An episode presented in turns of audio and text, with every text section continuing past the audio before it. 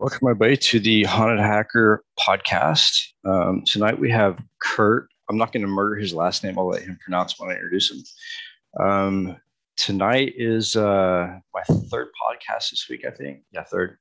Um, a little bit of news, a little bit of housekeeping before we get started. Um, news, nothing new other than uh, I'll be speaking to ICE and DHS. ICE this month, DHS next month. Um, also, Cyprus on Tuesday, and the London Met um, Cyber Prevent Intervention Workshop for the kids on Tuesday as well. I think it's going to be crazy because I have to get up at 2 a.m. for Cyprus and then 4 a.m. for uh, London. So Tuesday I won't be getting any sleep. Um, so without further ado, I'm going to ask Kurt to unmute himself and introduce himself. Kurt, I don't want to murder your last name, so I'll let you do that.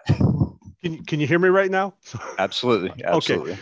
My name's Kurt Siuzdak. I, am actually a retired FBI agent, a former um, former uh, attaché from um, the U.S. in um, in Iraq for two years. I ran a cyber a cyber unit um, for a number of years, I, which was an offensive operations unit.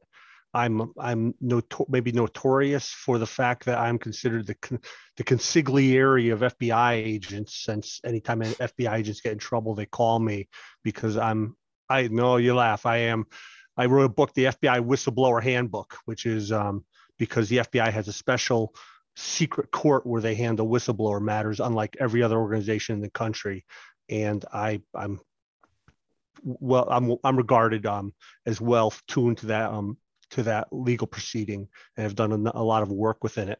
And I'm just a, a I'm a cybersecurity guy. I'm actually um, just started working on a cyber course for Quinnipiac University and doing some other stuff within um, within the realm, which is my true love.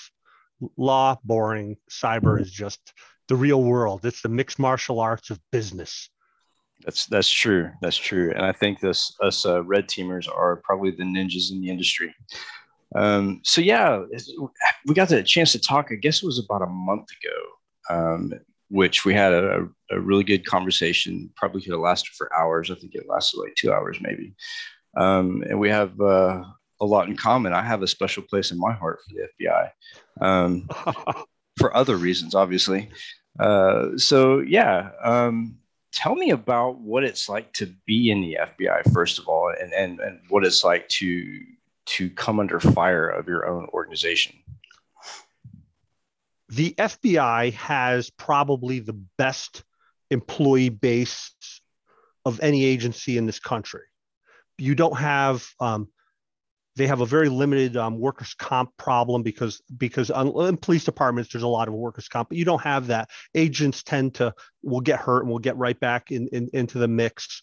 The agents are and, and employees are phenomenal once you get above man the, the supervisor level they've lost their mind. And, and because and here's the re- there's a lot of reasons. One is because the bureau was able to create its own standards for whistleblowers. They they literally put the whistleblower um, their whistleblower court and they created it within the office of attorney recruitment and management which makes no sense. There's no administrative judge. There's just a bunch of people that work in this office that adjudicate whistleblower cases. And and the vast majority of these whistleblower cases have to do with, hey, my boss is promoting his girlfriend to to five levels. I think which one just came out with the Office Inspector General. I had I have um I'm working with one one um individual who she was sexually harassed and then she went to the employees assistance program and the the in the person in the employees assistance program actually sent her a sex toy. Oh. And, and and this person was a supervisor. And you sit and you sit there going, in any other organization in the world, mm. they would get fired. Gone. In the FBI, they actually gave this guy um they gave him a, um, a incentive award two weeks after she filed her complaint. She called me up and I said, look, you have to file in federal court because they're going to burn you out mm-hmm. because they've already they've already picked sides. I had um the employees don't want to put up with this stuff. This is not this is not anything that any agent wants to have. The the the FBI is fidelity, bravery, integrity is their symbol, but it's really accountability.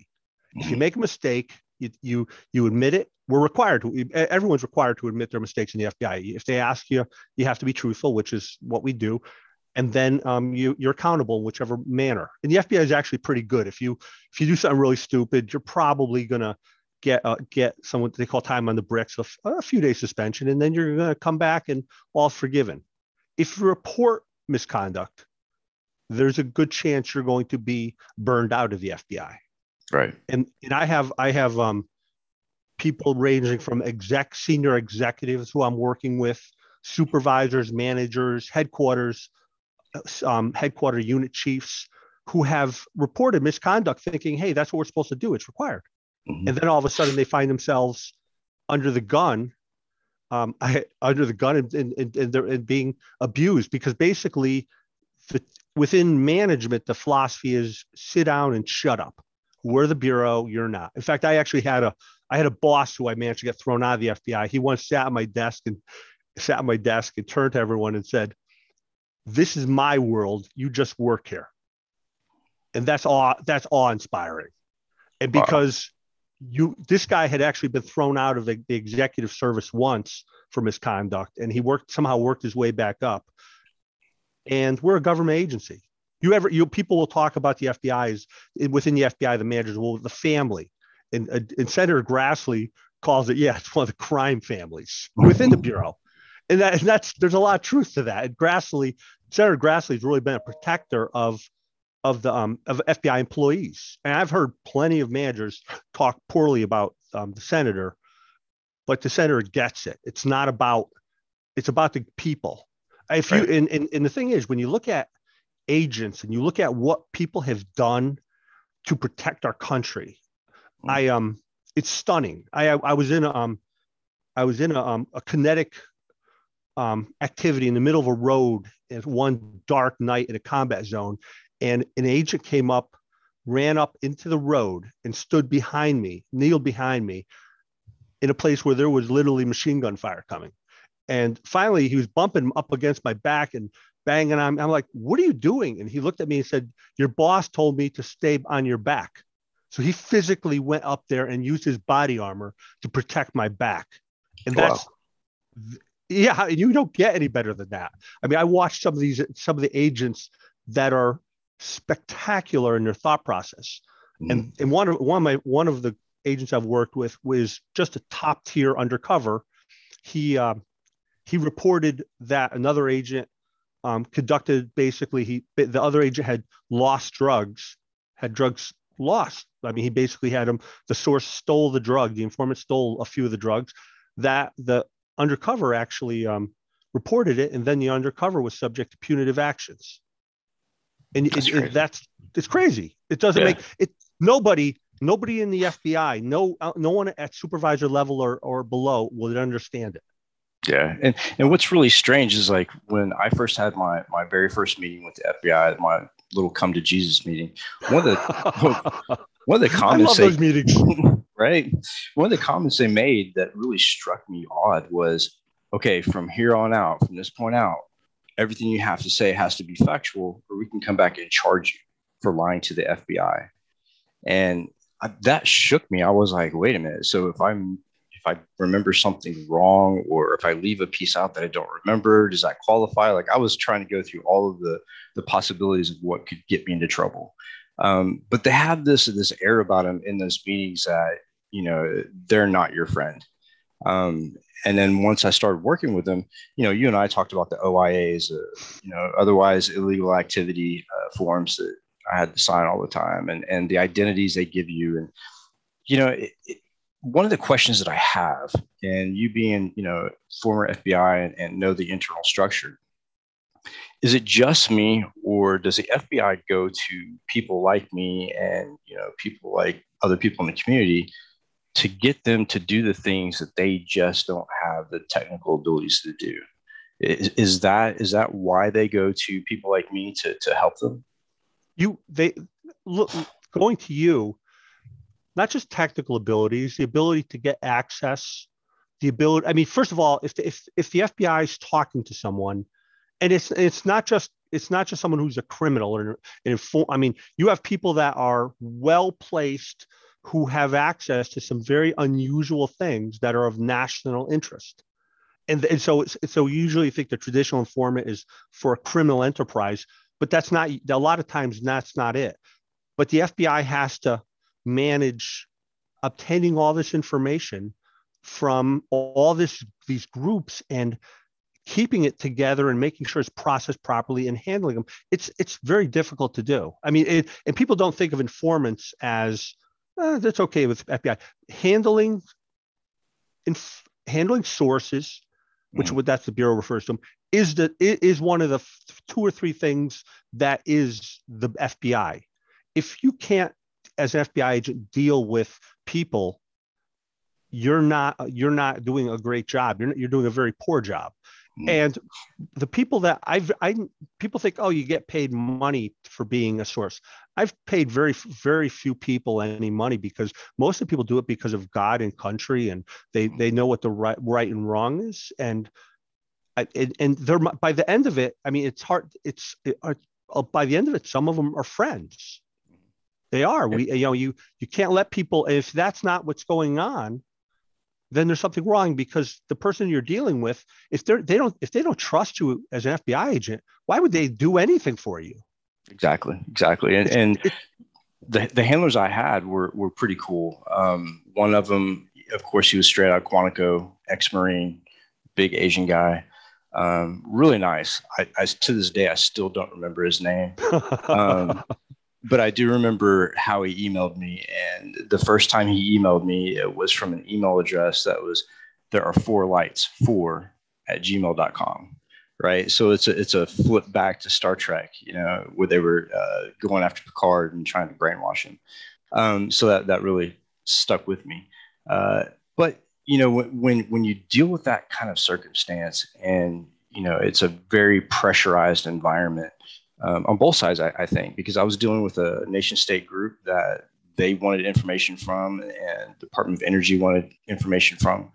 Um, so there was a lot of tension, and sometimes it was two o'clock in the morning phone calls, and I, I can't imagine being on the other end of the stick where I'm having to control or or keep this source in bounds um, at the same time, kind of navigating to the information that, that I, I need to get. Um, and I think that some agents are, are, are, better than that, are better at that than other people. Uh, what are your thoughts on that? I, you know, it's the the best the best sources of information are the are the individuals who know what's important and who are able to communicate that effectively. That is because many times you may not. Uh, anyone who any law enforcement officer may not have that many dealings with somebody they may mm-hmm. go out do their whole thing and then have one single meeting in three months where they explain what's going on especially if it's in a high risk environment or a mm-hmm. combat zone or somewhere where i mean if you in, in a war zone you may be dealing with someone and a third party sees you they take that person out and they execute them mm-hmm. it's not this is this is real stakes and you never know who's you never know who is going to take umbrage by the fact that some, they think somebody's communicating with law enforcement and and hurt them.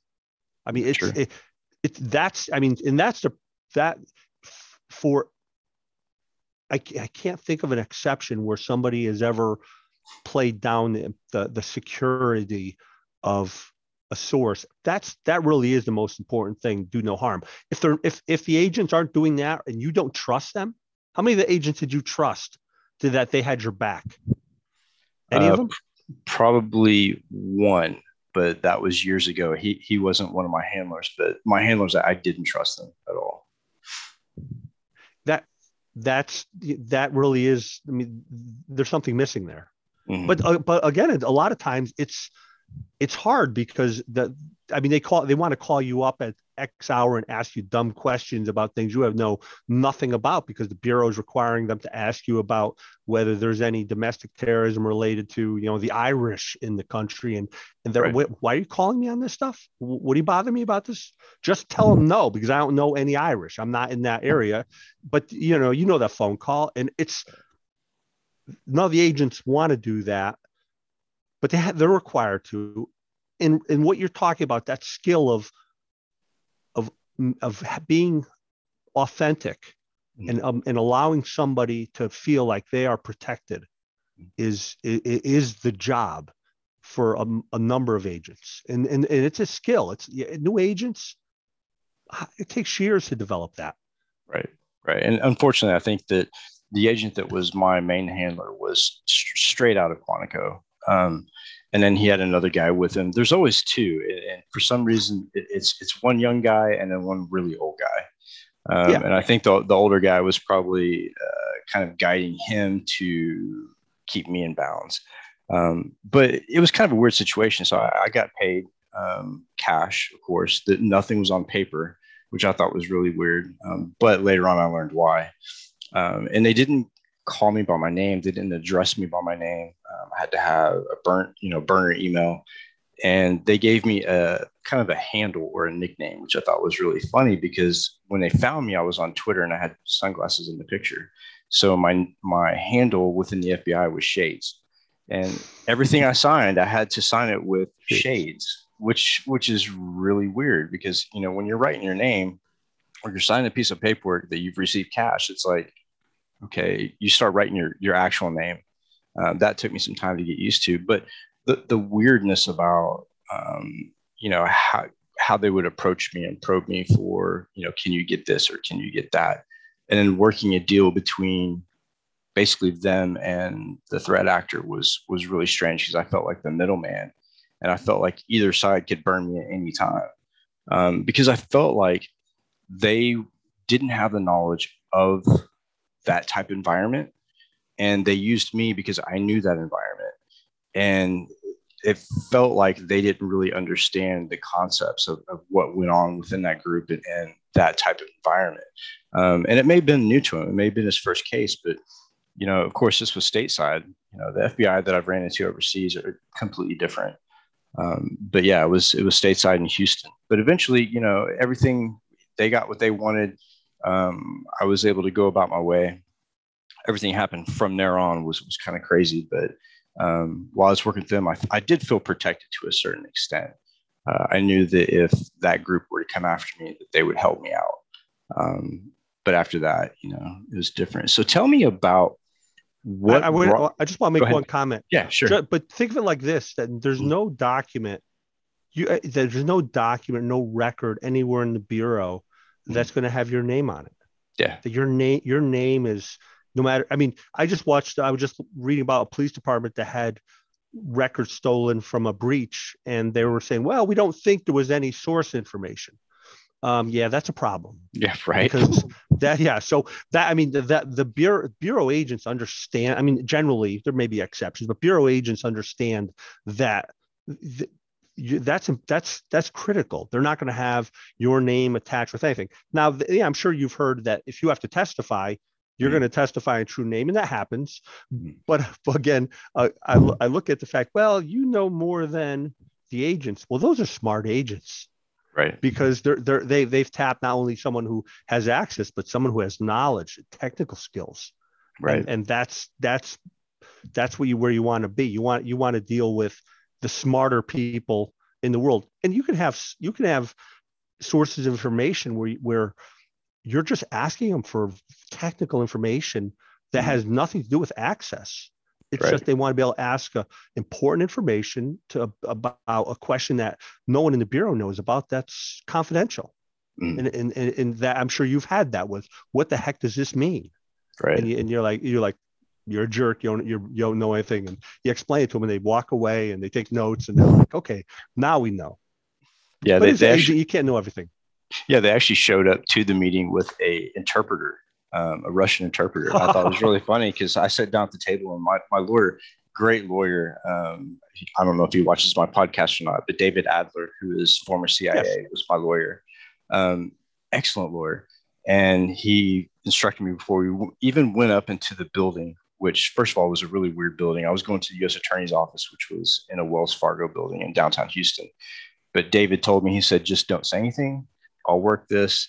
Um, you have something that they need, so maybe we can get you know some some some payback for this. You know, maybe we can get something out of it, uh, and we did. Um, you know, I thought it was really funny. The first thing that, that I asked for, they said, okay, we need you to get access to this and we need you to talk to these people. We need you to get this. And I said, well, I'm not doing that on my computer.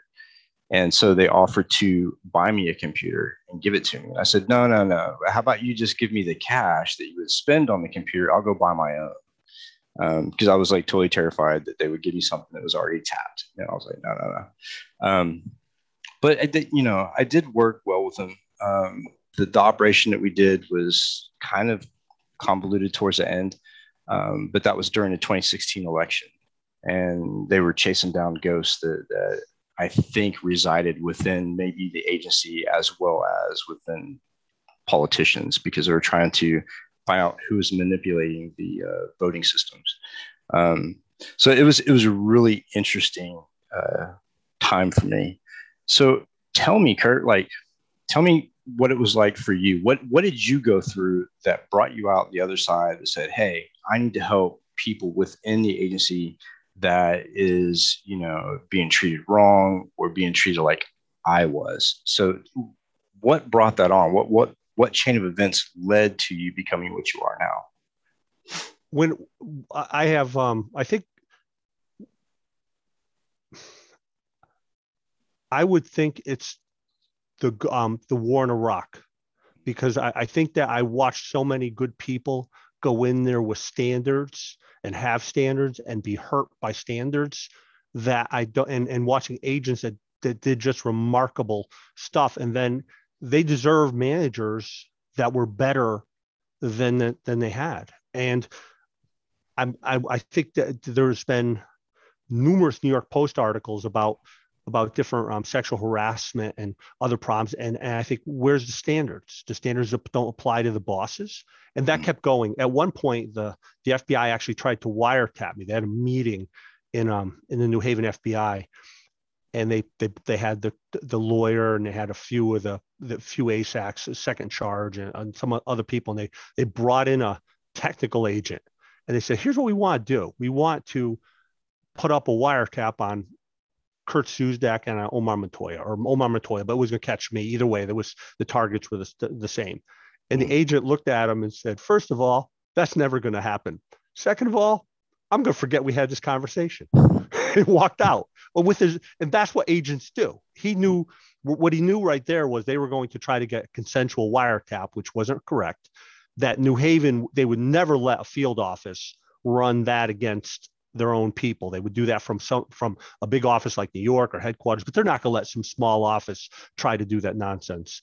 And so the agent understood that because he had the technical prowess to understand that and he had the experience and he said no way so he walked out and told someone else right away about what are these guys doing the other person walked out actually took notes on the interview that he had that the, meeting that he had with the technical agent wrote the whole thing down took the notes brought him to his house and kept the notes in his house. And we found out about I found out about this afterwards because the person admitted, yes, I have the notes in my house. And then the, the FBI either seized them or ordered the, the records to be um, taken into custody. But it's like we I'm not of, of all the people in the world, you're you're looking at what are you wiretapping me for? I actually at the at the end of it, I they um I'm there was a judge. I actually I actually sued the bureau and I, I, was beating the living daylights out of them. They didn't know which way was coming, and what the reason was because the employees were on my side. I understood how to how to tap the resources of the employees who didn't mm. want any of that nonsense and were defending me. Even ones who didn't like me were defending me, which I thought was remarkable. Yeah, that's the best. That's and, um, awesome. Um, but but at one point we were getting we were getting close to the trial. The the magistrate asked if I would settle the case. I'm like, yeah, I'm I'm I'm a I'm a licensed attorney here. I'm not. I just want there there's right and wrong simply. So, but I'm I'm licensed to practice in Connecticut in federal court. So I'm not going to embarrass the court. I'm not going to I'm going to embarrass the people here. But the FBI is be better for it. So after that discussion, somebody from the U.S. attorney, someone from the the judges from that district court called up the Department of Department of Justice, said, "You got to settle this case."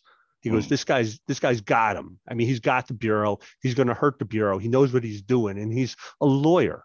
So then, then DOJ called up the FBI. The FBI then leaked it to the press down at headquarters, and they wrote an article about it, which I think was um, was the article actually discussed other agents committing suicide. Because of these pressures. But they actually had they discussed how the the judges called up and said, "You got to end this. You got to stop this stuff." And the bureau, um, after right after that, I was I I drove home. My my son was upset because he got off the bus and noticed that there were two vehicles which he would have known were FBI vehicles. Mm. He looked at them and said, "They're FBI vehicles sitting across the street waiting." So he ran home to my wife and said, "Hey, there's two FBI vehicles. What are they doing here? Are they here to clip Kurt? Or, you know, clip my dad?" Or and she's like, "No." So I I I, I drove home just then. I and I, I, I pulled by my driveway and then stopped because I'll just read a newspaper for a second, see what's going on. Pulled forward, and then one of those vehicles came down the road to see if I was parked in the driveway, and then they didn't see my car parked in, right next to my driveway. Drove, stopped right in front of me. I identified the head of the field office. Mm-hmm. The boss of the field office was doing her own surveillance. And when the SAC of the field office is doing her own surveillance, with 120 agents, she's lost. Yeah. She doesn't. She can't trust anyone. At that point, it was just a big laugh. And then another police department, another police officer on my street saw that, knew exactly what it was, and pushed. And and, and it turned into a, a debacle for him. Mm. And I think within within a month or two after that, both of the bosses were gone. And one, they, I know that by by um, rumor mill, I I heard they told the boss when they settle with the day they settle with me, those mm. people were gone, and that was actually I think almost to the day that they settled, they were gone. And then I started getting phone calls from I had gotten numbers of phone calls from agents that were and completely distraught by by misconduct where they reported stuff and they didn't understand why the the FBI was going after them. I, I can count five or six agents who called up that were suicidal that mm-hmm. I, I came home at five o'clock at night. I got some agent who I don't know, who never met, who's calling me up asking me, what do I do? And you know, I, and and then I, I'm I'm doing playing suicide prevention as as as an SSA and or supervisory special agent in New Haven for somebody in another part of the country. And do I tell the do I tell the FBI who then would give them a reason to immediately dismiss these people? No. Right. So I have to make sure they're safe and give them guidance and and most of the feedback I've gotten was that the guidance was excellent. So I actually took all took my notes and then put them into a book, and that was the book I wrote after I retired. Was just the notes. It was actually reviewed by the FBI. They cleared the book. Mm-hmm. And then, and, and so there's just a set of notes out there for how to how agents can handle reporting misconduct. Right, and that, that's t- that's tough too because when you think about it, so I know in the IC that, that I was in, you know, the intelligence community, um, you're under such strict pressure, right? And you're expected to be superhuman. So if I were to go to, let's say, my lieutenant and say, hey, look, I'm really depressed, what's the first thing that happens? They strip you of your security clearance. You know, I, I have to think that the FBI would look at it the same way as being like a faulty, a faulty character or you know there was something wrong with that agent so we've got to get rid of them because of the fact that they have that human ailment called depression well that that's a huge issue especially since the, the bureau has deployed so many people to combat zones mm-hmm. and and and they have and and with very little with very little um um therapy afterwards or anything that so they they have a lot of issues now I think that the the standard has to be, and I think it really is, the, if you're being treated, then it's okay. If you're untreated, mm. then you then you're suffering consequences. And the perfect example of that is the you, and you may not know this, but there are some agents who actually have drank alcohol and gotten into you know DWIs, and and and then and they and the standard there is you have to go into treatment, and then you have to be you can't drink you can't drink and drive and right. if you're not in, in that doing that type of um, that type of therapy, whether it's AA or whatever, to to to prevent that, you're not going to survive in the bureau. Right. And but but the, but none of I think law enforcement. I think law enforcement has a very poor reputation of doing any um, any type of therapy for their employees. I, I have a friend of mine who's just up the street. He he walked into a house and found I think four children that were stuffed into an oven and burned. Wow. And they were, I mean, they were killed in an oven. and he he was they provided him no therapy. There was no intervention, and That's you crazy. just don't. Yeah, you just don't unsee that stuff. No, And that's that's- something, especially like in the Middle East, like that stuff sticks with you forever. It's not something Common. that you can shake by yourself. Yeah, I mean, the, the that was the law. Law enforcement has several problems. One is they don't treat, they don't, they don't um, do their ther- don't they don't respect the mental health of their people very well, and they don't, they don't, the intervention is poor. I would say the other problem they have is TikTok, because I am sitting, well, no, I'm sitting here watching these these shows where they used to say everything, you know, oh, these bad app, these bad officers or bad agents are um, are just the exception. Mm. And now every fifth um, flip on TikTok is some some officer berating somebody or giving a speech to someone or forcing someone out of car. And the generation right now is being alienated from law enforcement Mm. because they don't under they're looking at going wait we have rights. And why are all these people doing why are all these cops thinking they can do um, do this to us? Why they, they they can actually pull us out of cars they can arrest us they can do the illegal searches. Those days are on that i think i think with the body cams it's much easier to catch a cop but Mm. tiktok puts it all in the public. Oh yeah, there was actually so I was living on the river here locally, and I had a sports bar across the street from me, and the the street was very small street. It was two lane street, but people flew down this road. And right before I moved to this location I'm in now, um, I heard tires squealing and a thud, and it sounded like somebody hit another car. So I opened up the window, and I saw out that this guy in his vehicle had nailed this female and she was she was not in good shape um, and so all these people start gathering uh, I'm, I'm in the south by the way and the guy who had hit the female was african american in a predominant white neighborhood and there was probably about i, I would say nowhere short of 10 people uh, 10 cops all white male cops around this black guy um, and I really had to. I, I kept the window open. I kept my phone there just in case because with cops it's really difficult. Um, you know, I, I felt like I was obligated to to make sure that if something happened, I caught it. Uh, Hmm. Because this definitely was not this guy's fault. You know, she was obviously had been drinking at the pub, came across the street, whack, she got nailed. Um, and there was no crosswalk, and she was not at the light or anything. She just crossed between cars. Uh, so, it, but it's sad that that you have to think that way nowadays. You have to think about something's going on.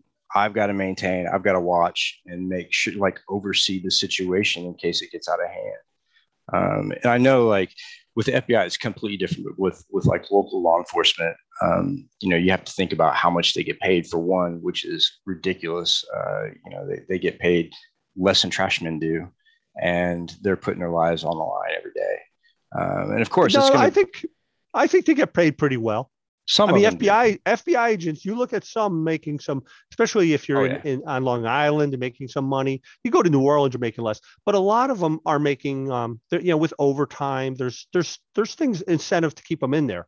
Right. Again, you know, and if you but if you look at the job, it used Mhm. to be the cops would would give some speech that oh they they have a right to to berate someone or give a speech, and now people realize why am I sitting here listening to this stuff? I don't have to. That's not their job Right. if and they really and I think the the deterrent the war on drug I mean and here's where you get with the war the war on drugs what really gave the police they were seizing cars there was that was that was Homes. a huge moneymaker Mm. then or then um the war in, in Afghanistan happens and now we have soldiers protecting the people overseas that are actually growing the heroin so so the war on drugs isn't really going and I don't think I don't think anybody that's a street agent in New York or Newark is going to think, well, you know, that's it's there's there's something wrong now here. If we're you know if if if we have privates getting shot and dying and they're trying to protect an infrastructure that basically the number one commodity is heroin and that heroin's coming right over to the streets in the US and that you know it, it just looks wrong and the other thing the other thing that's amazing is heroin used to be the black drug Mhm. You, it was the African American community. You could arrest. I mean, cocaine, heroin is much worse than cocaine. Now it's was a- Midwest. now it's Midwest, middle income, middle wealth, white families that, that are dealing with heroin. Yes, oxys. Mhm. The the great the not, marijuana is not the great gateway drug. It's oxycontin, oxycodone, and I and that was um, that turned it from the inner city black kid who's getting Suburbs. 20 years in jail to now we have mom who, Mhm. ju- who just who can't afford oxycontin and, Yep. that, and this stuff is cruel i i actually one of one of my up on actually i even i even liked the guy until i had i had my throat operated on right after i got back from the gulf from the gulf and uh it was the worst surgery i ever had i was three weeks of of healing with gauze packed up in my nose i came Oof. back to work in the fbi and i was sitting there i was shaking i was sweating and then then um, an agent came up to me, sat on my desk, and um, he looked at me. He said, "Listen, your pupils are the size of pins. Your hands are shaking. You're sweating." He said, "You're having a real rough time. If I see you smiling in the next four days, I'm opening a case on you because you Wow. you, you are on the point where you will be hooked." And he goes, "I'm not going to let that happen." And he he became a, a, almost my best friend and my partner, but he was hmm. serious. I mean, I was I was sitting there. I had thought of it that oh, I need to go get some more, but I was that was horrible. The, and Oxy was was actually you know oh it was not addictive. Wasn't that the advertisement? That's not addictive. Then middle then the moms got it, and then all of a sudden it's not just Black America, it's Right. everywhere. And, Right. and so and then heroin's everywhere. In, in mm-hmm. Connecticut, we have no meth- methamphetamines in the middle in the Midwest is still the big thing. In Connecticut, there is no meth because heroin's so cheap. Heroin's cheap because the Taliban kept the heroin prices, per, kept heroin supply low. But when the U.S. came in there, heroin got cheap and and, and it is abundant now because they wouldn't stop the flow. Not, not, not only that, that? that's crazy, but not only that, like we gave that whole country back to the Taliban recently. So they're back in business. And it wasn't like they were ever really taken out of business, to be honest with you. Uh, and I, I know we talked a little bit about that in our phone call previously. Yeah, yeah, but what a great gift to China. I'm going to give you uh, China here. Have Afghanistan. Enjoy it. You're going to love the place. China's building the Silk Road. That's, I'm just like, I'm not, I, it, we're going to find out in five years if that was the dumbest thing we ever did or absolutely the most ingenious thing. Because Mhm. that, because with the amount of Muslims that are being abused in China, hmm how long is it going to be before the, the Muslims in the middle in, in Afghanistan are supporting those guys? Yep. And I think China is going to find out that they decided to have a little alliance with these terrorist organizations. Bad And- mistake. Yeah, you know, very fungible. They're not, there's no one there. That is going to be an interesting lesson for China. And I think they're already learning that lesson. Yeah, yeah, I think so too. Um, one thing that that I experienced after my time with the FBI as a CI was getting caught on every list known to man. Um, the first the first uh, sign was hitting the airport and getting a 4S uh, boarding pass every single time. And I asked the the lady at the desk, I said, "How come I get this ran- random?" special screening every single time. It doesn't seem too random anymore. And she goes, Well, you're on a list. I was like, What? You know, you end up on these lists and nobody tells you what they're about. And then I go to a bank and try to get a bank account. Um, sorry, but you're on a list, a DHS list. And I'm like, Wait, which list is this? OFAC. You know, it's like everything happened post dealing with the FBI. And I don't know if it's coincidence or or if it was already happening and I just didn't know it. Um, but it was eye opening the amount of pressure that they can put on an individual based on their lifestyle, um, cutting off things that, that, that every citizen should have. Um, they really put pressure on you. They really make things difficult sometimes. It's not just people outside the FBI. I was a, re- I, my, my son is always t- was talking, my old, youngest son was talking about bad guys and good guys. And I was like, look, you, you can't talk about that with when Mm. people get arrested because like nearly everybody that I've ever met that's been arrested has been a good guy doing stupid things or doing crazy things or things they knew were wrong, but most of it was judged by weakness. But Mhm. you know, it's but but then they get themselves into these situations where yes, it, it can affect your freedom in a number of different ways, from f- flying to to having bank. I mean, ba- banks are going to shut down your account if you're a subject of, of, of an investigation or related. Mm. I was actually arrested twice in one day as an FBI agent. One That's crazy. Foreign, yeah, once by a foreign country, and after I got done with that, I actually flew back to the back to um, to the U.S. went to the went to into Maine with a with a bunch of military guys, and then had to arrest someone who was a spy.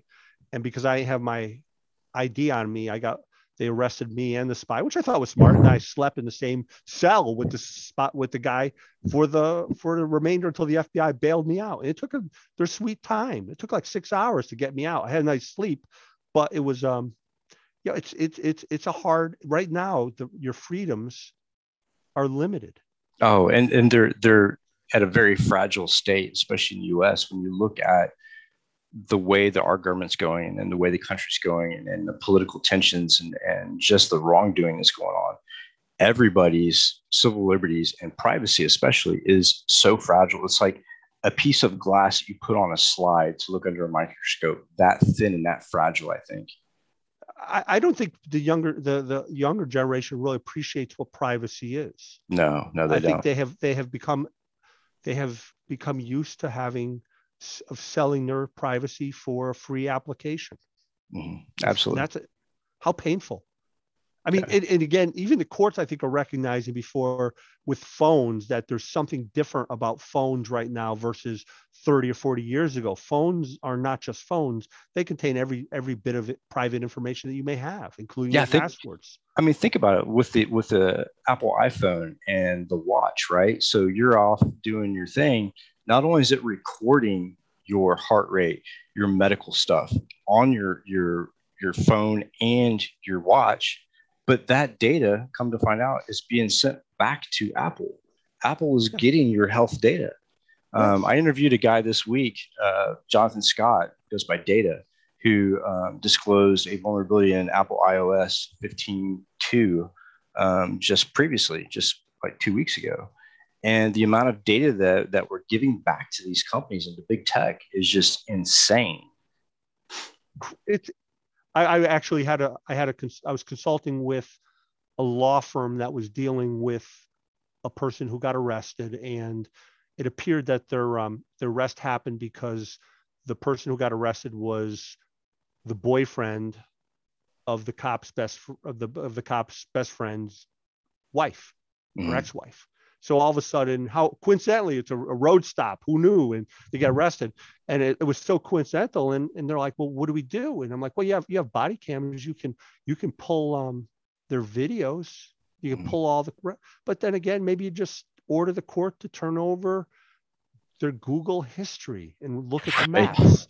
and then you're going to know if that police officer was sitting right by that house mm-hmm. because nobody wants to be set up. Maybe, and it's possible it wasn't, but I mean, I've just been weird coincidences in law enforcement, but nobody wants police officers that are going to set anyone up. It's, right. It's, because if they're going to do it to them, they're going to do it to you. Oh yeah. I mean, that's that's how it works. And and but but then the the law firm was like, oh my oh my. I'm like, yeah, there's a lot of data. Now mm. I'll, I'll go on my little rant about the about Apple, which is a fine company, and I worked um, chi- child exploitation. As a cyber supervisor, I ran, I worked child exploitation, mm. which is all online exploitation. So Apple, luckily, fortunately, decided to get into the child exploitation business. Mm. So they now are going to scan everyone's phones who are Apple customers to determine whether they have child exploitation material, you know, child porn on their webs on their their phone. So right. they're doing that by what? Checking the hashes for all of the records. But you, you, there's never been a collision when it comes to MD5 hashes, has there? No. no. I never. Mean, so, so if Apple's not checking the data, checking the videos to verify that they're not child porn, what are the mm. chances that they make a mistake and turn over some innocent person's information to a police department? Right. And I don't know if there's any worse charge you can have than have be, be accused of you know, of of creating or possessing child porn. Right. First of all, it gets you massive time in jail. But but now Apple, your my your phone company's in the in in the business of of checking hunting for child porn, of hunting for your child porn. And Right. what's crazy, what's crazy enough is we've already we already know that there's been incidents where person TV or email or internet personalities have been Mm. sent child porn hmm pers- specifically to be targeted. Yeah. So where where who who's who would want to have a phone that would have where where the phone company is going to be, you know, the you know the big brother. My God. Yeah, exactly. And then when you think about, so when I was in school, one of the books I had to read was 1984. Um, and I thought back then, you know, that the internet was just coming into being, BBSs were just being built, um, technology was starting to advance quickly. And I thought, th- this is real. Like, this Hmm. can truly become bad. But then I did a talk, I guess it was last year, and I was writing this talk and I was developing the slides and it was called 1984. And it was my concepts from before I got into cybersecurity and my thoughts of the world in general, as opposed to what it's like now and what I have the capability of doing. And it's like 1984 was more of a comic book compared to what is actually in place now. When you look at Pegasus spyware, when you look at all of the uh, the Tempest and and all of the the collection of data and XKeyscore and and stuff that Snowden had pulled up. I mean, 1984 is a drop of water in an ocean compared to what we're in now. In China. And China is their tech is going all over the world. and Mhm. China hasn't just decided to um, you to get collect on just their own citizens. They're going Mhm. to collect on everyone, Yeah, the first Just- stop was the just VA. like any nation state. yeah. Yeah. the first stop was a VA. They popped the VA and got medical records and identities, and they've been building dossiers on American citizens for years. Um, and nobody knows why. Like just general citizens, they're building full like dossiers on people. Um, and it's it's bad enough when I have to send like so.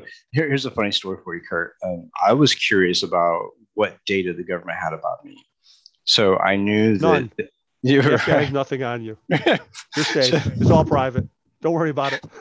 so, so I wrote them a letter. I did the online, you know, Freedom of Information Act and request anything that had my my information in it. Well, I get this nice little envelope back, and my roommate back in Alabama um, got the mail, and he, he sent me a screenshot, a photo of this envelope from Department of Justice, and he was kind of like, "Oh shit." Um, I said, "No, no, it's no big deal. It's probably my uh, return on the FOIA." So he opens it up and takes uh, pictures of it to send to me and I'm looking at it, and literally, knowing my history with the FBI, knowing all the work that I, I've done, and, and that you know things are linked to today, but the letter itself was literally, we have no comment on no comment, and I was like, wait a minute, what what does that even mean? Like you you can't you can't tell me if there was, and if you could tell me, you still can't tell me. Like it, it was so mind boggling. The the words that they used was a lawyer speak, obviously, and I had no fucking clue what it said. Like it made no sense. Uh, and you're worried. I'm not worried about the government. Mhm. I'm worried about the companies that are dealing with China. Yeah. The government. I mean, here's the fact. I mean, we're we we live in we we live and are lucky to be protected by the most powerful defense organization Mm. in the entire universe that we know of. And that and and, and but there are up and coming powers Mm. that understand the really the beauty of technology. Right, That's and, and, and those those same powers are launching hypersonic missiles into space. And they're also by the way getting our our getting corporations us corporations to deal with them Mm. and they are they are and the us corporations are bending to the will of these foreign powers and that means that the foreign powers are going to exploit whatever data they can get out of those corporations Mhm. and that's scary i mean uh, ultimately every four years we get to change who the hell runs this place Thank God. and we thank God. You know what? Thank God. You know, and the, and, and the reality is, Democrat, they're all lousy. I mean, that's that's just a fact. It takes Right. power. Power corrupts. Um, you have Power corrupts uh, people absolutely, yes, completely. Yeah. and and we have. It's okay. We could throw. We could throw. That's the whole purpose of that was the founding fathers knew it. They knew that governments were bad and they, they had that Mhm. potential and that we want to be able to cha- shake things up. But we don't have that po- we don't have the possibility with our with these foreign adversaries. No, not only that, but but but think about the elections and think about how our politics are going right now. I mean, as a citizen, I don't really think that we have the capability of changing the way things go because I think that the government, and this may sound you know tinfoil hattish, but I the way that I look at the government is it's one large corporation now, and they're each in business deals with each other, and the people have been kind of pushed out. Is the way I look at it. I you, know that was I've I've been struggling with this with Afghanistan because mm-hmm. having a having a coherent thought process on, on Afghanistan and then watching Trump. Now, whether I'm for Trump or against Trump, now I actually vote, I'll just I voted for Trump the first time and I didn't vote for him the second time. Here's the reason I didn't vote for him the second time was I couldn't let my kids listen to him. He was always so mean. And you really want a president that's actually not. You want a president action presidential, not someone who's fighting with everybody in town. But right. here, here, there. But what was interesting was Trump, Biden tried to told Obama, don't follow them, don't get let the military um, suck you into getting 30,000 troops over to Afghanistan because they're going to mm-hmm. ask for another another 40,000, which evidently happened. Mm-hmm. And and he and and Obama tried to get the people out, soldiers out of Afghanistan. In 2014, the, the combat mission really ended. I think 2014. Right. But we're still there. The military's still there. And then Trump would try did everything. I mean, he I think he earnestly tried to get people out of Afghanistan during his, his and everyone fought him. Then mm. after he lost, theoretically or however you think the election went, after after he was it looked like he lost, he lost. He, he de- then decided to do pull the plug on the military mission. That mm. was as important to him as actually fighting his election. And, right. and so he ordered it. And then they people met with him and said, keep them in, keep them in. And then so Biden comes in and this Biden's like, we're out of here. We're gone. And the military pushes to extend that mission for um, for another six months and then extends it again for mm-hmm. more time. Now the military must have been pretty much assured that Biden was no longer going to play this game. Right. But they weren't even ready to leave. I mean, that was, and I actually had this experience over in Iraq where the military couldn't pull out of anything. They they were reluctant. Then once the military was there, that infrastructure was was. I mean, the military controlled every palace. Mm-hmm. If you were a general, you had to have a palace, and and that was disturbing. Right. But then to watch the military know that, that our president was going to tell him them to leave and still keep everything in place until it turned into a complete disaster was an embarrassment. Yeah, Biden I'm, made it perfectly clear.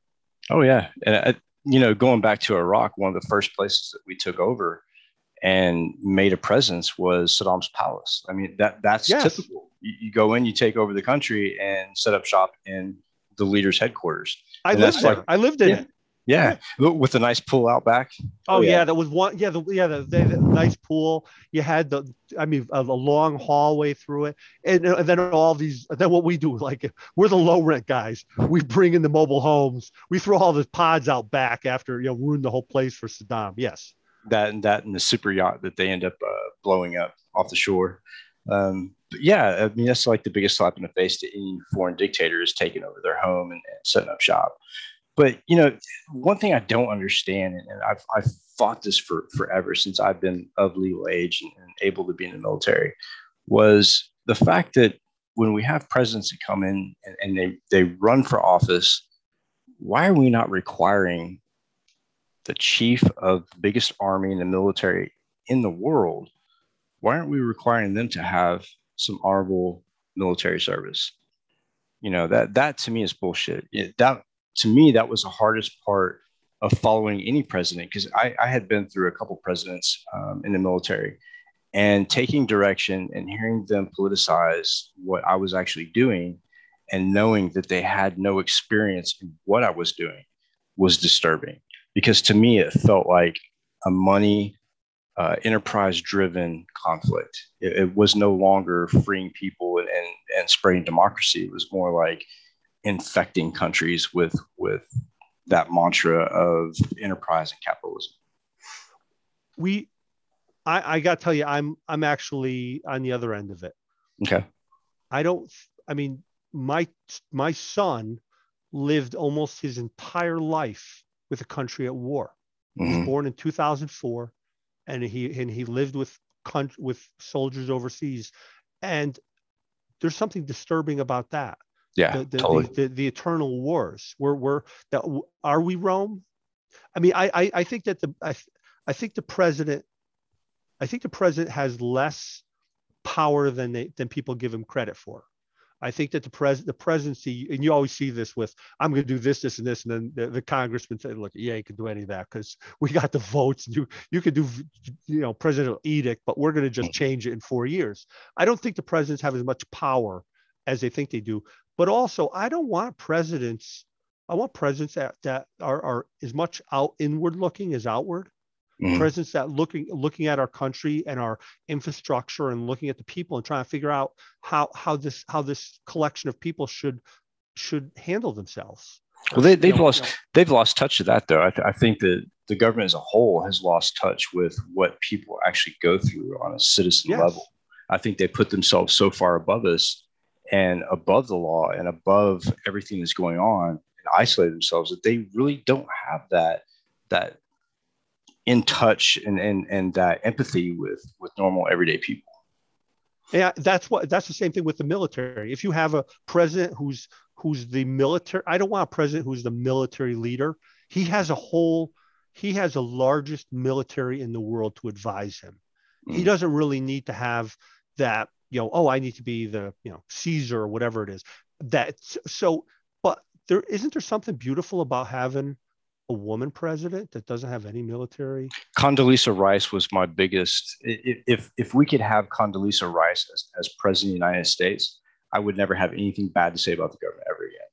Um, because she's she's intelligent, she was effective, she knows what she's doing. But here's here's the problem, right? So the late Colin Powell, um, when they addressed him about becoming president or running for president, he said, "The people who are qualified to become president don't want the fucking job." That's correct.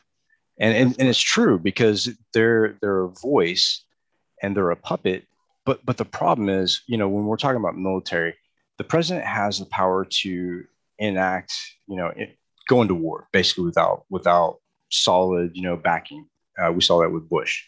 Um, and and the war powers are, are extremely powerful uh, that's what worries me as you know a military uh, member is that here's a guy that can pull the trigger on a war who's never been in war. That was my that was that's my biggest pet peeve.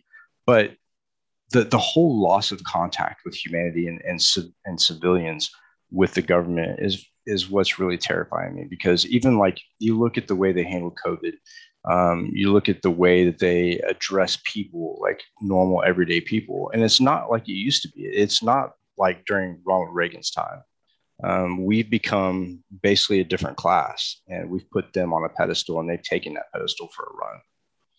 I, I people want, I like the fact that the government is conflicted. Mm-hmm. There are political fights.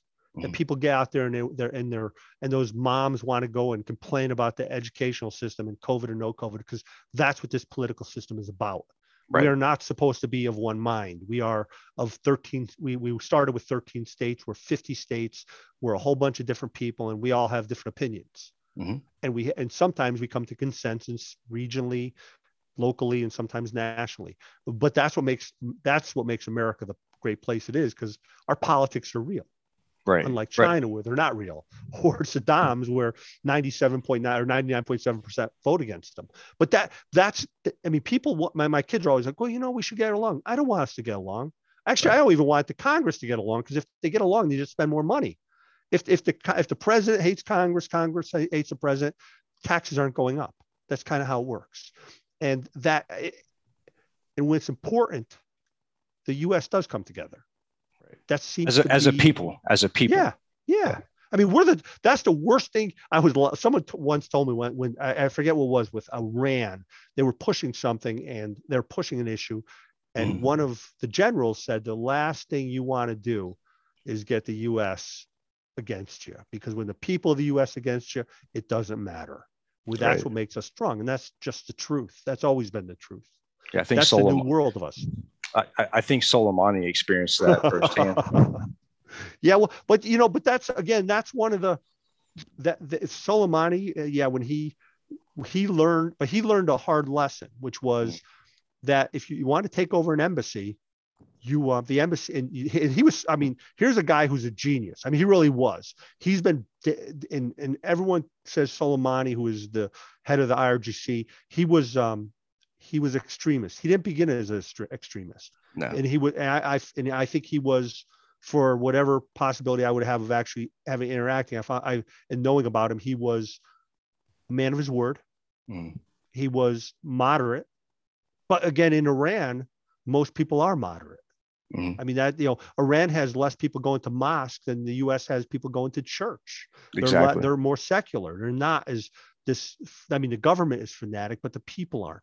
Mm-hmm. people like they they so. But Soleimani learned what was it? He learned about he his idea was if we want to bother the U.S. embassy, we'll do it with unarmed protesters, and that's the weak point with the U.S. We, you know, the U.S. doesn't know how to handle unarmed protesters, mm. and so they decided they had to they put the put some protesters by the U.S. embassy, and then all of a sudden, yeah, he took a I think what um, I think Russia sent a Hellfire missile at him. I mean, was it mm. Israel, uh, Russia? Somebody hit him with a, a missile, and then he died.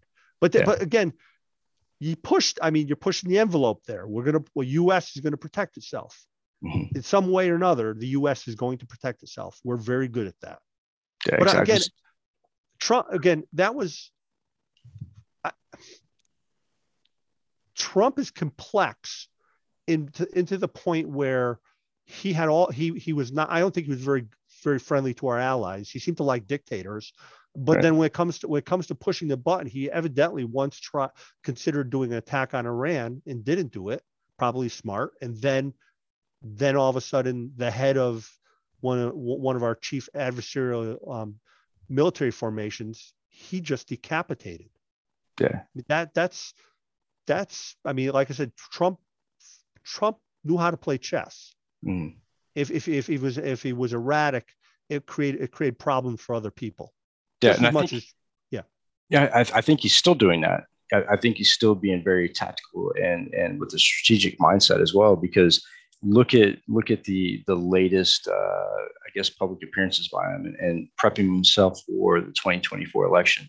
I, I, think that he's still playing that strategic game and he knows how to play it. And that's that's the that's the good thing about him. He knows he knows how to play the game. He knows how to get people to work in certain, you know, I guess areas and, and work towards a certain goal. Um, but I, I still can't get past the fact that you know, looking at the way the country's gone over the past 10 years. And, you know, when I came back to the US a year ago this month, um, I walked into a country that had been basically picked apart by COVID. And it just seemed crazy to see like a, a, a city like Seattle, where people and protesters had taken over city blocks and was keeping the police out, and burning down like, you know, buildings, government buildings in, in, in big cities. It, it just blew my mind when I left the country. We were just getting through the end of the war, and and people were pro-American and patriotic. And I come back, and it's like, wait a minute, we're setting shit on fire. What happened in that couple years that I've been gone? I mean, it's, it's been a it's been a, a huge shift since I think the pandemic. Yeah, I think I think that the the overreach. I think the government again, and this is the TikTok thing Mm-hmm. People looked at back in, you know, the authority was the thing. When I, when I, back in 1992, I think the, the Connecticut State Police had hundreds of applications. Mm-hmm. Now the Connecticut State, State Police can't get anyone to to join. Okay. They're very, the ranks are very thin. People like the authority. Now people look at the, the authority is somewhat oppressive.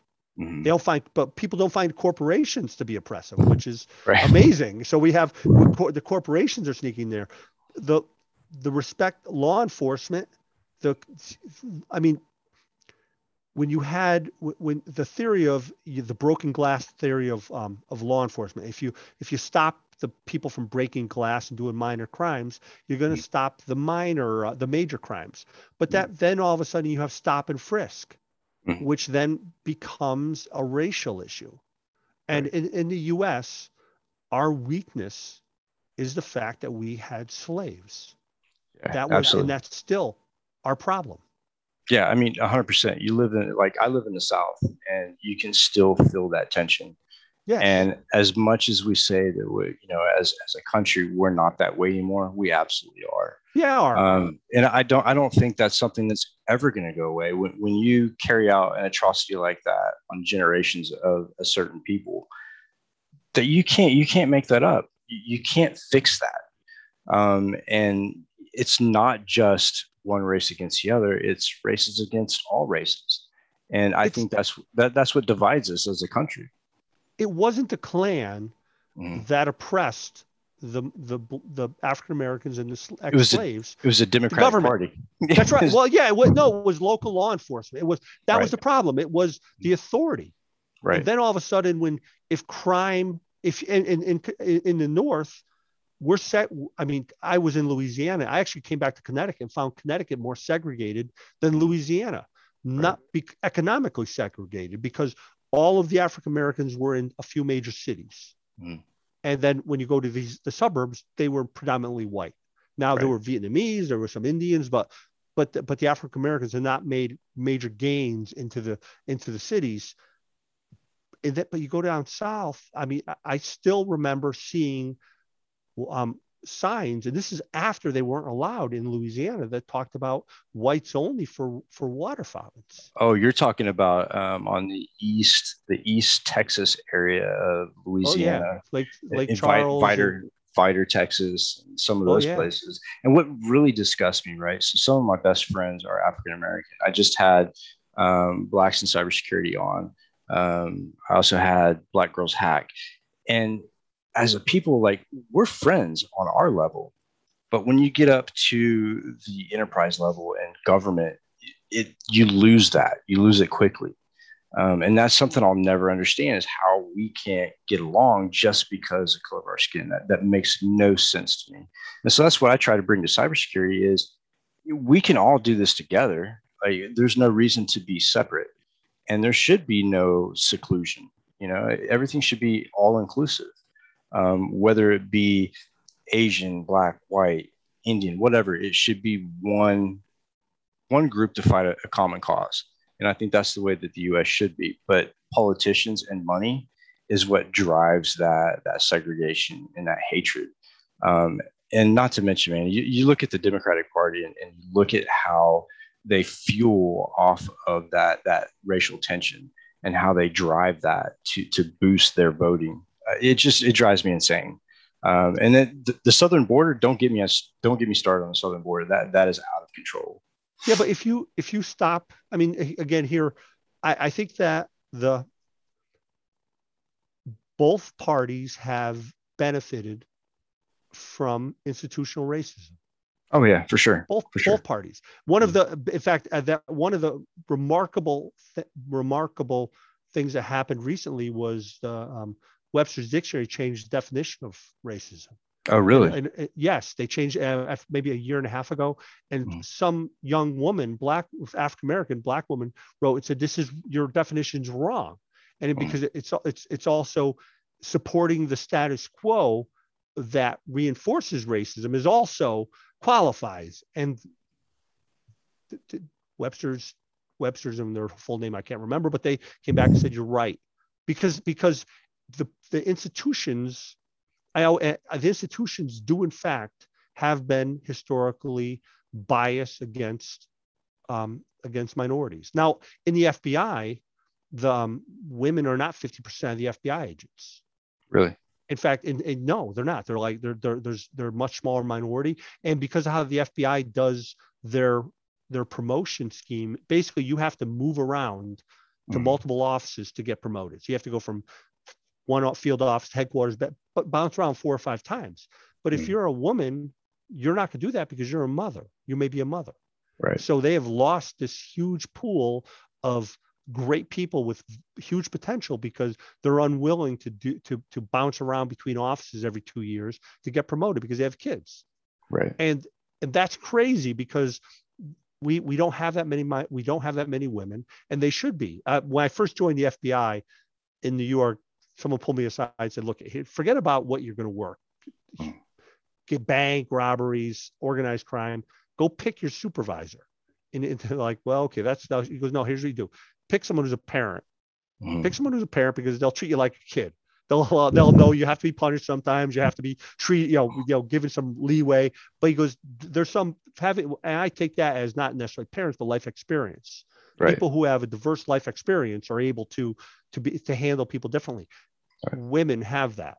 They Right. have been they have been a minority, and the bureau has not been able to change its management program to get more women in. And they have they have very few African Americans. They have almost no Middle Easterners, and the one Middle Eastern person I know is actually a, is actually I'm assisting because he was a whistleblower and he got pretty much wiped out. And, and they actually his supervisor had a had a sign on his desk. The supervisor of this man has sign on his desk that said, "I'm a meat or I'm a pork eating crusader." Wow. and and and my this agent was an agent who was blown up in a, in a Humvee with a grenade in the Humvee.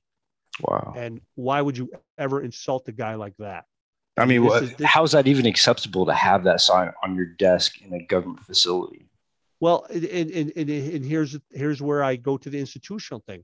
I actually know that that that supervisor was overseas. He was fighting.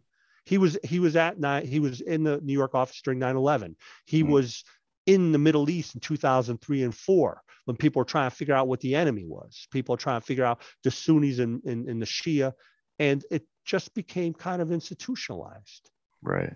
and if you're not training if you're not adult, uh, making sure that your people are um, are are aware that they bring their own biases to the table Mhm. then you forget about them then then then it becomes the norm. And that really is one is I, I don't consider this supervisor to be a bad guy. He served overseas but he did have he did obtain biases when he was over there. Because as you know when you went over to the middle east what was the first thing they told you? You cannot trust an iraqi to tell you anything true they'll Right. literally look at you and tell you the sky is red and they'll believe it but when you lived when, when you look at it that was because saddam hussein's government would tell them hey the sky is red and if either they nodded yes Or you got Buster gassed. Oh yeah, yeah. So they were the, all these people were had to live. They had to live in a world where you had to lie. Right. And and then they that it, that doesn't go away in five years. That that was part of their that had become part of the Iraqi culture. Yeah. That's really the shame. That that's the shame of it. Yeah, and interrogation tactics are, are a lot different over there as well. Um, you know, we talked about that previously, the interrogation yes. tactics and and how most people believe that you know interrogation becomes effective when you inflict pain or or, or fear, but in actuality, it's quite the opposite because they're used to that pain and fear. Um, that that's one thing that their government imposed on them. So you come you come in and try to become a, a friend or or a confidant, shit changes.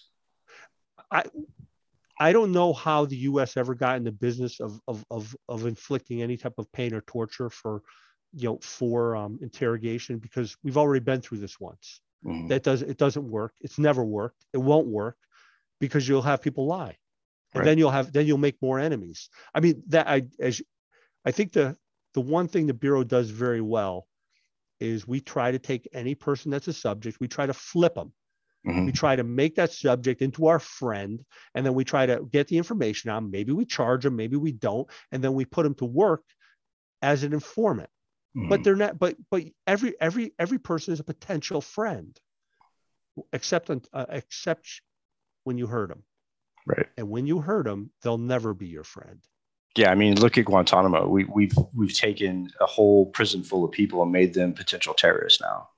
not Um, potential Yeah, true, true. not I mean, some, terrorists yeah, some of them have gone back to Afghanistan and are now party party leaders in the Taliban. As a matter of yeah, like number three and four i think are party le- yes yeah, yeah we had them and um, what what a sh- i mean in the first gulf war everybody surrendered all the the iraqi military surrendered because they knew that was the best way out right. in in, in iraq there was there were no unlawful combatants Mhm. In the, in in the war on terror there were and and you got to treat people differently but once they once the US military started treating people in Iraq as unlawful combatants mm. then that turned very much negative. And uh, and that was that the, the U.S. has some very interesting standards. One is in our justice system, the basic premise is we'll let eight people, ten people go that are mm. guilty to let one make sure one innocent man doesn't go to jail. So right. the trade-off is we're going to let guilty people go to protect innocent people. Mm. And then in the then when we get to the laws of war, the laws of war don't work against us; they work for us. Right. Because people can people consider consider us to be to play fair when all things are equal. Now, Japan, what's been really coming out as, as, as history's developed, is one of the reasons Japan was causing their soldiers to commit war crimes. The thought process was because then there was no place to, to surrender. No one right. would ever accept a surrender from people that were committing atrocities, and they were correct. They met the Marines, and, mm. and they turned into this. But we want others. We want other sides to surrender. We want other sides to be. We want enemies to become our friends, and we want our people we arrest to become our to become help to help us out. Yeah, absolutely. And good about us. Yeah, I remember my my military ID card and on the back of the military military ID card is the Geneva Convention. Yes. And I swear we have to be the only country that abides by the Geneva Convention to any degree anymore. But that's okay. Isn't that okay? Uh, it shouldn't be okay. Everybody we, we are the standard, though. Right, right. We are. We're, the, standard, we're, we're the standard. Everybody should, everybody should yeah. be abiding by the Geneva Convention. But if we don't do it, how can we tell anyone else to do it? True. Very true that if the reason there's a Geneva Convention was because because the industrialization of war made war incredibly violent and industrialized. Mm-hmm. But uh, we yes, no, there, most places don't treat their prisoners like we do. Right. But but we have to do it because it work it, it, it works in our favor. It does it ultimately does work in our favor in all different kinds of ways. Until because, until the CIA gets a hold of some of these prisons and make them black sites, and then everything changes. I've never heard of the CIA. Who are, who are they? you know, I, I I joke. I went. I actually did an interrogation um, of a guy in in the Middle East, and and he was sitting in a room, and were two Iraqi guards, and I was and he was just being a jerk. And I was being polite as hell. I was being polite as hell because my thought process is donut and coffee, and I will crush you by talking to you for 30 hours just because I can talk. So I was in there, and finally, I, this guy was just being pain, and he was he was he was chained up pretty well. I said, "No, what? I need to get a cup of coffee." So I I walked out, and then um, I came back. When I came back into the room, he had sweat. Every he was sweating profusely. I'm like, "You okay?" He's like, "Oh, I thought that was a code to like have these guys beat the living daylights out of me or beat or or or or, or beat me up. I'm like, no, I was actually going for a cup of coffee. Here's some coffee. And actually, the relate, although he gave me information, um, because he was he was about to die, he was he was he was subject to a death sentence. He his attitude changed. And, and, and, and, and I, I knew that if he would survive, if he survived the, the time period, he would have, um, he would have cooperated. But that's, I mean, pe- people do, people are human. And right. yes, I get it. But I, like I said, w- the reason we push the Geneva Convention is is because it helps us, and it's not easy.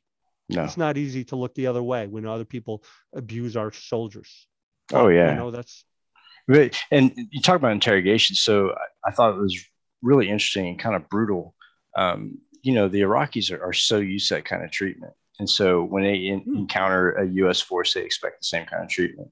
I mean, even their Olympic soccer team, who lost a game and went back to Iraq, were all tortured and had yes. their feet beat with cane. You know, it's like that's the treatment they're used to.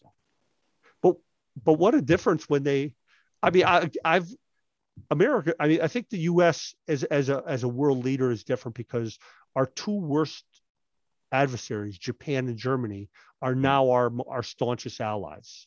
Right. That people, people that these we don't. The U.S. considers itself to have a number of very close allies, but we also have countries that are so close to us they're not even allies. Right. They're, they're Australia, the United Kingdom, the Five know, Eyes. yes, Denmark.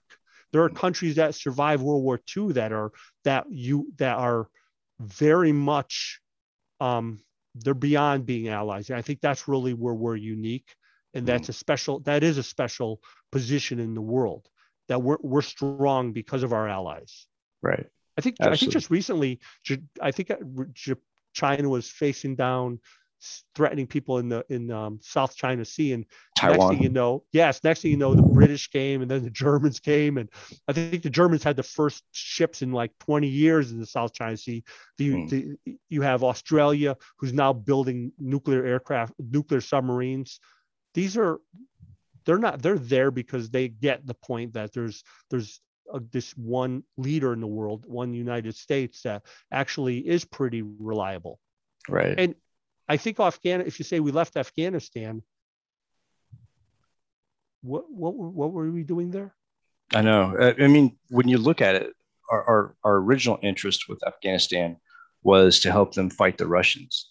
And we sent the CIA there. We we helped yeah. equip them. We built their tunnels. We dug their tunnels where Bin Laden hid for for a while, um, and that started the relationship with Afghanistan. Um, but I, truly, you know, when I look at how we have worked through the ages and, and how Britain has worked, um, Britain was infamous at, at, dropping a flag every time they, hit landfall. Um, their empire grew very, very quick.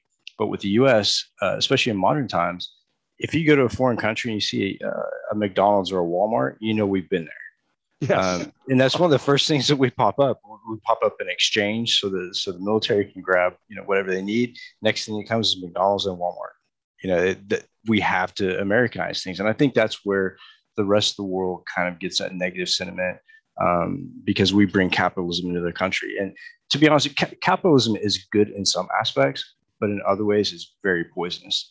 Um, and i think they only see the poisonous side. They don't they don't see the the ability to, to become somebody through capitalism.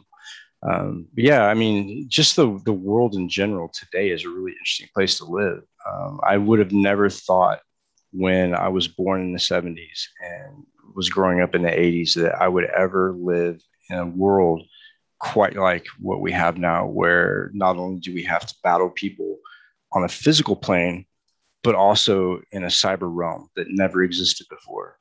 And there are a lot of political decisions made based on actions within that cyber realm um, which I think is super dangerous. I think we're going to get to a point where the next major conflict may be started in cyber realm. It's already going on. I, I mean, I, I just was I was part party to a conversation. I think we talked about it. Was mm-hmm. that the first casualties of cyber attack have already occurred? That yep. people have died because of cyber attacks. That you can't look at if I'm if I'm if you're if I'm looking at the in fact i was just doing it the art of war mm-hmm. and then applying the art of war into cyber attacks that you're going to use those attacks as you know initially you're going to you're going to you can damage a country now right by and, and this is looking at china is by doing the shock and awe hammering our base our outlying bases that are around china with with mm-hmm. missiles then simultaneously attacking the electrical and water supplies going yep. at causing disrupting the, the infrastructure and then yep. consolidating your holds take taiwan and then say okay now come and get us yeah and that's how, we, we've been doing that for years on a physical plane going in and we, when we invade a country taking out their their critical infrastructure communications power water we don't even have to go into those countries anymore we can do that remotely and yeah. that's the scary part and you i mean you look at you look at some of these some of these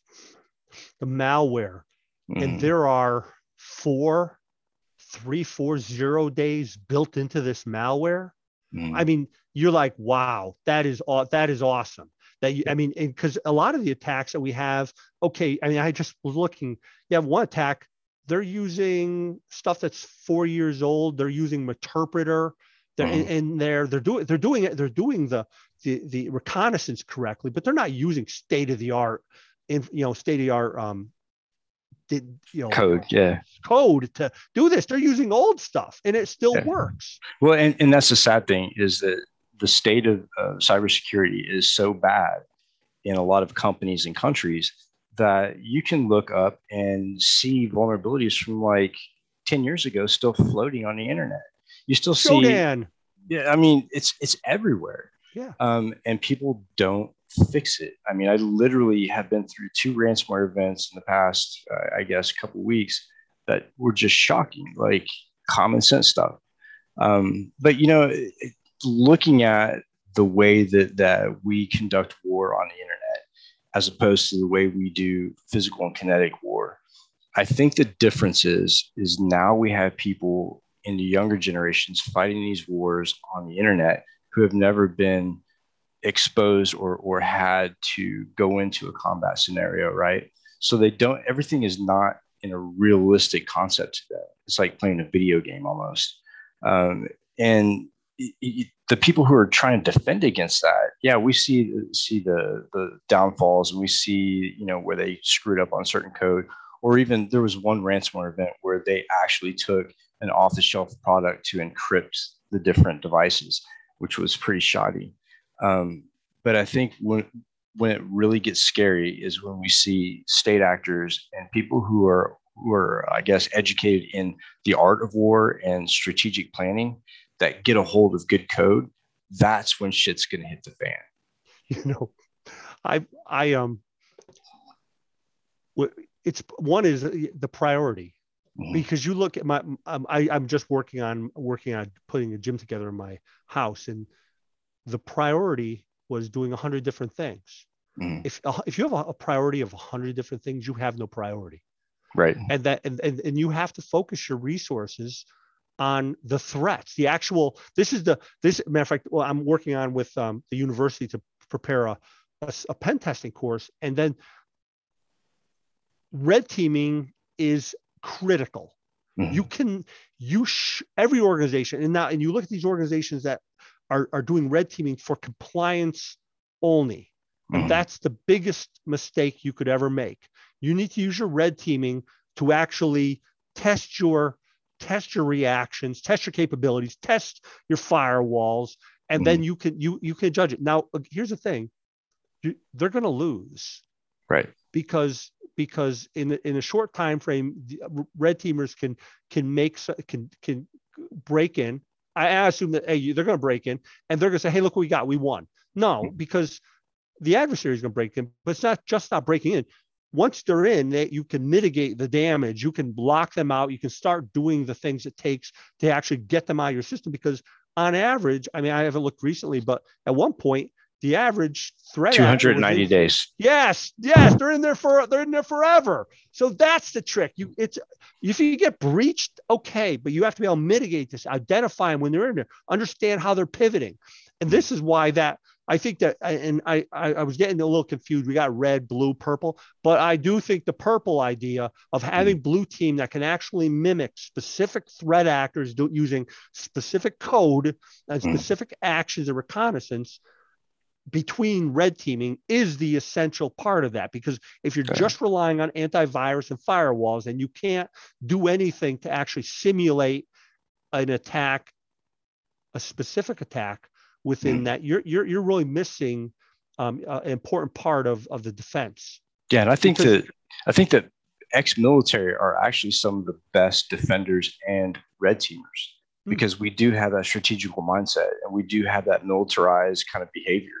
Um, one of the things that we do when we're responding to to ransomware, or one of those events, is microsegmentation, and basically, you know, blocking off communications between devices. Yeah. But you know, so red team is is important, blue team is important, purple team is important. The part that I think that we're failing at, and this is what used to get to me as a pen tester, is when someone tells me that's not in scope. And to me, an attacker is not going to go, okay, well, that's not in scope. So maybe we shouldn't mess with that. It, obviously, that's off limits. Um, that's bullshit. If you hire a red team to do a real pen test and to check your security, there should be no scope. Like you well, should be under fire. Except if the scope you're talking about is in a hospital and you're actually going into the device where there's surgery. Yeah, or, but you, you could yeah. you could still you could still mimic that environment, right? So I, well, that's that's move the on to thing. a range. Yeah bingo that yeah. you you don't have to do it in the real environment you can actually create create that in, in a virtual environment to attack mm-hmm. it yeah yes absolutely again that but in a lot and I mean, I always laugh when I, I, I see the red teams and they're like, okay, they they walk they the report is always the most important. I think the most important thing. Right. But, but they're, they're reporting all different attacks, what to do. And then, then red, the red teamers like, you know, you should just take this stuff offline. You should just segregate, you know, segment the whole thing. And, and the people look at like, that's genius. I'm like, no, really, it's not. I mean, this is older equipment, but you look, but the red, but getting the red teams in there and actually have them say you can go after everything, especially the laptops, because you could you could send take the laptops, create a virtual environment, actually have real laptops in there, and let the red team to go go to town on those things for a hmm. few weeks prior. And right. because laptops are huge now, and look at that. And, and again, the cloud, same thing. You can now take a cloud, you can actually copy the entire thing, put that into a test environment, and mm. then let the red team have the one issue that you don't have in that is you don't really have a blue team and sometimes able to respond if, if it's just the environment because it's right. not really the blue team's um, the blue team's environment to work on unless you actually start making it more complicated. But you're right. I, I mean, it's it, but again, no matter what, no matter what the blue team does, you're going to be better than it initially. Initially, they, yeah. Yeah. If they if if if they're able to identify you, they'll be able to lock you out and and, and then you can uh, try again. I, I, I assume that there will always be an exploitation. If, yeah. if, if everything's at the front, the firewall, and at the at the boundary line, mm. you know, demarcation, you're not going. You, you, are going to lose. It's you have to have that d- defense in depth, and yeah. also you have to have reconnaissance within the defense within the perimeter. Yeah, again, all military ideas. Yeah, exactly. I mean, that's the the cyber defense and cyber offensive uh, measurements came from the military. I mean, it came from that military mindset. Um, I, I, thought it was funny you brought up uh, Sun Tzu, The Art of War, because I live by that book. Um, it can be applied in so many different areas, not just you know what you do in, in your job or not just the military, but in everything you do, relationships, everything. Um, I think that to me, that's my own Bible is is the Art of War. Um, so, Kurt, we have hit way oh, past the hour. I'm sorry. No, no, no. I'm, it was I'm like good. 10 minutes. I'm sorry. I, this is exactly what we did the last time. I know, right? I mean, we could we could have multiple episodes of, just you and I talking. Um, and I think people would be happy with it because we always have such great conversations. Um, but you know, I, I want to thank you for coming on the show and taking your time and sharing your story. And it's a really important story, I think. Um, are, are there any questions you have for me or for the group that you want to discuss? No, I, I have to tell you that I saw the T-shirt or your sweatshirt, which is what every every red teamer has to have the black hoodie because that is it. And I just, my wife just stole my DEF CON one. I'm like, look, I have to get one, but I'm picking one of those up because that is the best. Um, and, and, and oh, by the way, your music beforehand, I was actually writing notes on because I was like, hey, wait, this is all new music I haven't heard on YouTube. So thank you very much for all yeah. that yeah i try to make it uh, to, to to be as close to a real show as possible. And and for people who are watching who only see the recorded part of it we actually meet for an hour before the podcast and i play a playlist for that week. Um, and i mix in different music that i pick up here and there in, in different countries. Um, but again Kurt, Thank thanks you. a lot. And I, I, need to put you on speed dial because I think someone like you would be a, anytime a critical a critical asset to have in my back pocket. For sure. Anytime. I, I really appreciate talking to you. It was fun. It was as enjoyable as last time as this time. So anytime you want to talk, please give me a call. Okay. Absolutely. Ian, well, thank you very much. Let's let's set it up for uh, if you're available on the 30th. We are having the uh, one year anniversary, and maybe you can stop in and, and be part of it. I will. I already have. Awesome. I, already, I, will stop. I will stop in, and I, I, if you want me, if you want to talk, I, like I said, I appreciate it, especially if there's some re, uh, some new event that we could talk about and bad oh, somebody on. Yeah, I'm sure. I'm sure we can find something. If not, maybe I can create one. I don't know. We'll see. Everyone out but, there, thank you very much. I appreciate it. Take care, guys. Thank Take you. care. Have a good weekend.